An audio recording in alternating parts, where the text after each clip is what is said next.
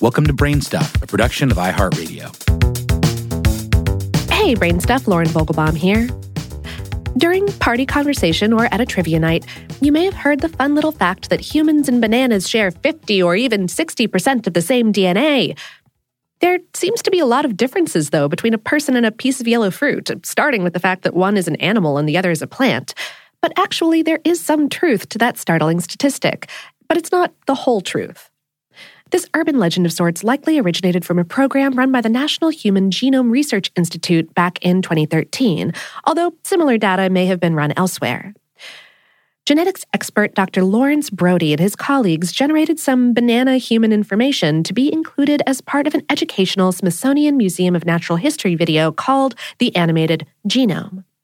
That video noted that DNA between a human and a banana is 41% similar. So, in order to find out how this similarity was determined, we talked with Dr. Brody himself. He explained that first, it's important to understand the difference between DNA and protein products. You can think of DNA as the blueprint of a house, and protein products as the actual house because all of the information is in there. Uh, then, think of human DNA as the blueprint for a ranch home, and banana DNA is that of a condo. In each house, a bunch of things are similar the plumbing, bathrooms, kitchen, but the end products are both quite different. That's how it works with humans versus just about everything else, from bananas to chimpanzees. The second thing to keep in mind is that genes, which are the regions of DNA that code for these proteins, only make up about 2% of your DNA. In order to compare humans and bananas, scientists first looked at the sequences of genes in a typical banana genome. Brody said, we then used these DNA sequences to predict the amino acid sequence of all the proteins that would be made from those genes. We then did the same process for all human genes. All of the protein sequences were placed in a file. Next, the scientists compared the protein sequence from each banana gene to every human gene. Brody said, the program compares how similar the sequence of the banana genes are to each human gene program kept any matches that were more similar than one would expect by chance. The program continued doing this gene by gene. All told, more than 4 million comparisons were done, resulting in about 7,000 best hits between the two genomes. Then, the percent similarity score for each of those hits was averaged.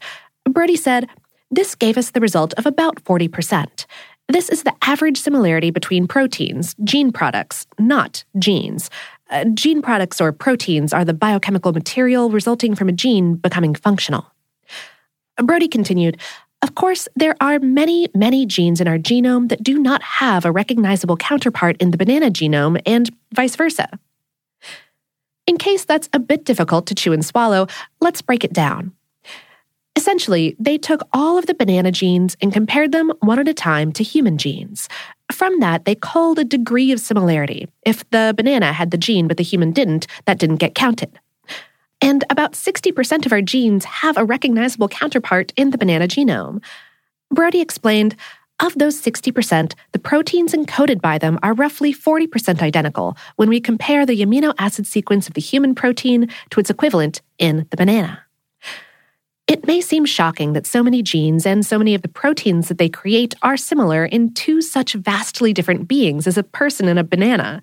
But when you think about it, it's not that shocking. Brody explained if you think about what we do for living and what a banana does, there's a lot of things we do the same way, like consuming oxygen. A lot of those genes are just fundamental to life. So, when people repeat the percentages being a similarity of DNA, Actually, what the research looked at was the similarity of gene products. Brody reassured us it's a pretty minor mistake.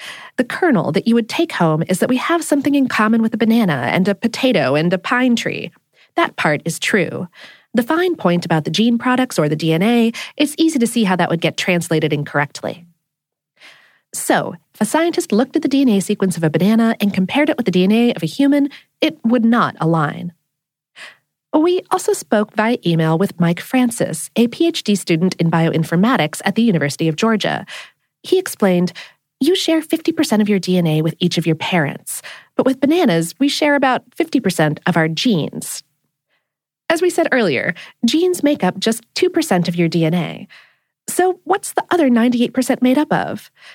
Well, 8% of the rest of your DNA regulates genes as to whether a gene should be turned on or off. The other 90% appears to have unknown functions or functions that have been lost through evolution. Francis said, these unknown sections of DNA used to commonly be called junk DNA because it was thought to do nothing. I hesitate to use the phrase junk DNA because each year it seems we realize more of this junk is actually functional. Humans don't just share a high percentage of protein encoding genes with bananas. We also share 85% of those genes with a mouse. And we share 61% of disease causing genes with a fruit fly. Brody said, The remarkable thing is that despite being very far apart in evolutionary time, we can still find a common signature in the genome of a common ancestor.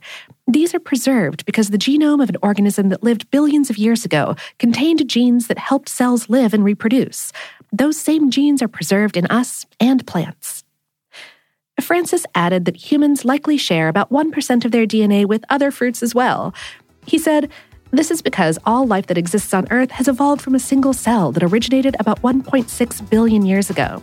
In a sense, we're all relatives.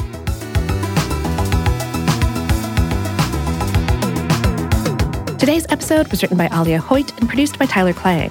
Brainstuff is a production of iHeartRadio's How Stuff Works. For more on this and lots of other topics that are different but do similar things, visit our home planet, howstuffworks.com. And for more podcasts from iHeartRadio, you can visit the iHeartRadio app, Apple Podcasts, or wherever you listen to your favorite shows.